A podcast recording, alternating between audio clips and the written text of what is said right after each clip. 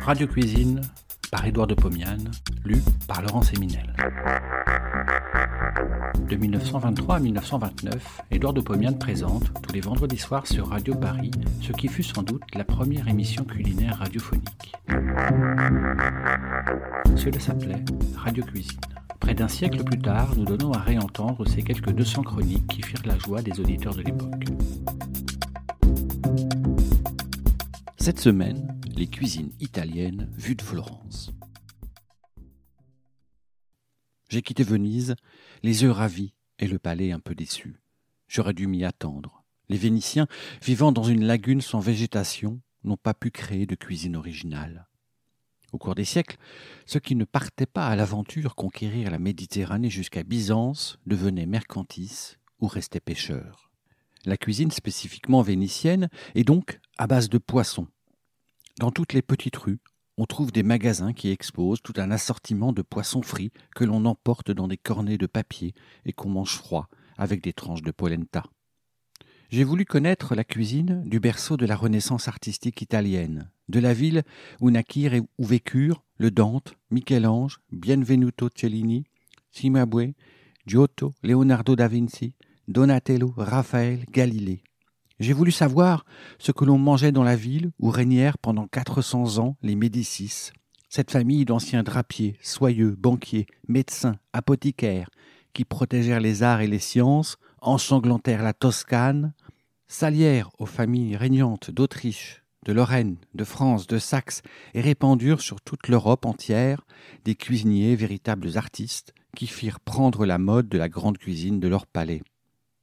Me voici maintenant à Florence, j'ai erré, hier à la nuit, sur les quais où le Dante rêvait à Béatrice, sur le vieux pont des Orfèvres où travaillait Bienvenuto Cellini, au pied du vieux palais et de sa tour qui se perd dans le ciel.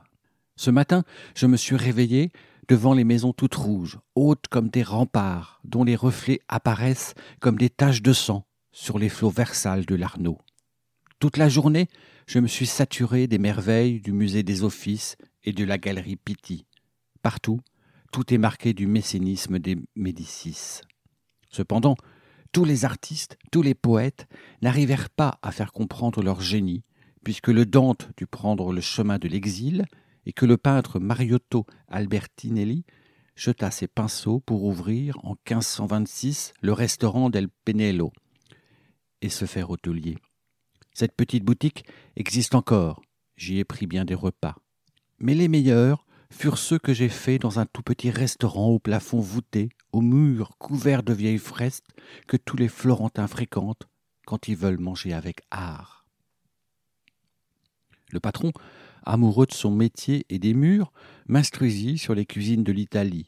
Il m'apprit tout d'abord que les préparations que nous appelons florentines, parce qu'elles comportent des épinards, sont inconnues en Toscane. Il me donna ensuite la caractéristique de certaines cuisines régionales italiennes. J'ai pris des notes et je vous les communique. Venise, je vous l'ai déjà dit, est la cité du poisson. On en ajoute au riz pour la préparation du risotto. On fait aussi des nouilles mélangées de mollusques ou de poissons cuits. Bologne est la patrie des pâtes. Celles-ci, qu'elles soient spaghetti, tagliarini ou macaroni, sont cuites dans l'eau juste assez longtemps pour perdre leur consistance croquante. Elles sont ensuite accommodées dans le plat avec une sauce qui est la caractéristique de la cuisine bolognaise. Cette sauce s'appelle sugo. En voici la préparation.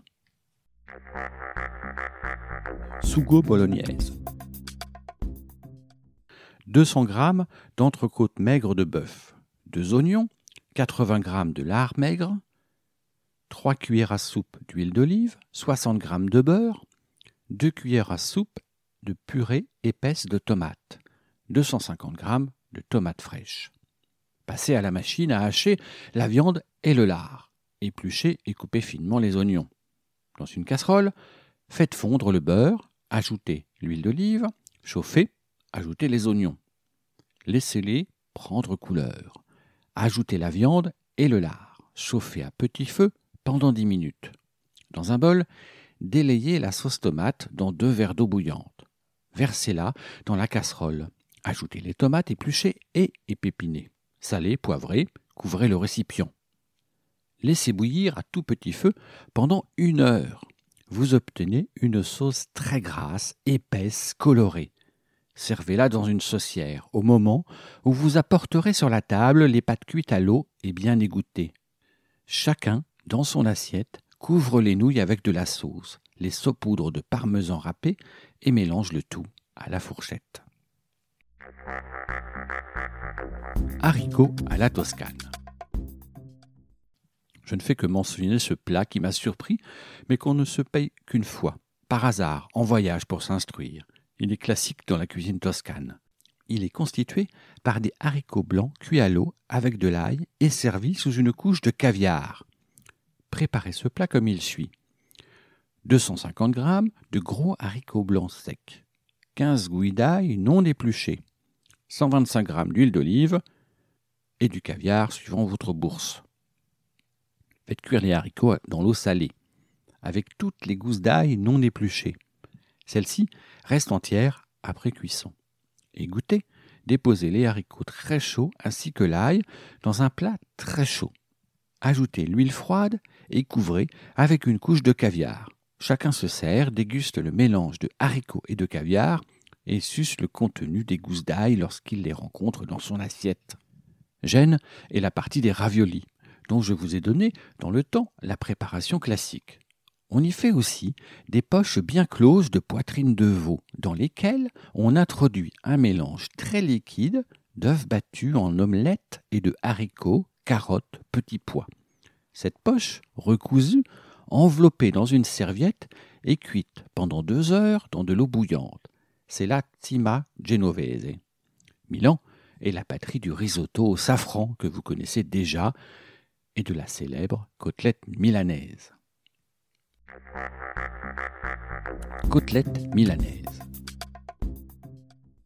Faites couper des côtelettes de veau très minces. Battez-les avec un maillet de bois pour dilacérer un peu la viande. Passez successivement ces côtelettes, premièrement dans la farine, deuxièmement dans un œuf battu en omelette, troisièmement dans une chapelure que vous avez préparée vous-même en râpant et tamisant du bon pain blanc, croûte et très sec. Faites frire ces côtelettes panées à la poêle dans beaucoup de beurre à feu moyen. Elles sont cuites en dix minutes environ. Servez-les en les arrosant de beurre fondu, salé, mais ne poivrez pas. Ces côtelettes se distinguent de l'escalope viennoise en ce qu'elles sont cuites au beurre, tandis que les Vienner Schnitzel sont frits en pleine graisse dans le sein doux. Turin est célèbre par son risotto blanc cuit sans safran, mais surtout par sa fonduta, plat composé de fromage fondu servi sous une couche de truffes. Cette préparation un peu luxueuse est pour moi un souvenir lointain de ma jeunesse, de l'âge où l'on s'occupe peu de ce que l'on mange. J'ai hâte d'être de nouveau à Turin pour comparer mes sensations à celles d'antan. Je mangerai donc, la semaine prochaine, une fondutta sur la Piazza del Castello. J'en demanderai la recette et vous la donnerai après l'avoir refaite à Paris. Bon appétit et à la semaine prochaine. Si vous avez aimé cet épisode, vous pouvez retrouver toutes les chroniques d'Édouard de Pomian dans les deux volumes de Radio Cuisine, un livre publié chez Menu Fretin et disponible sur www.menufretin.fr.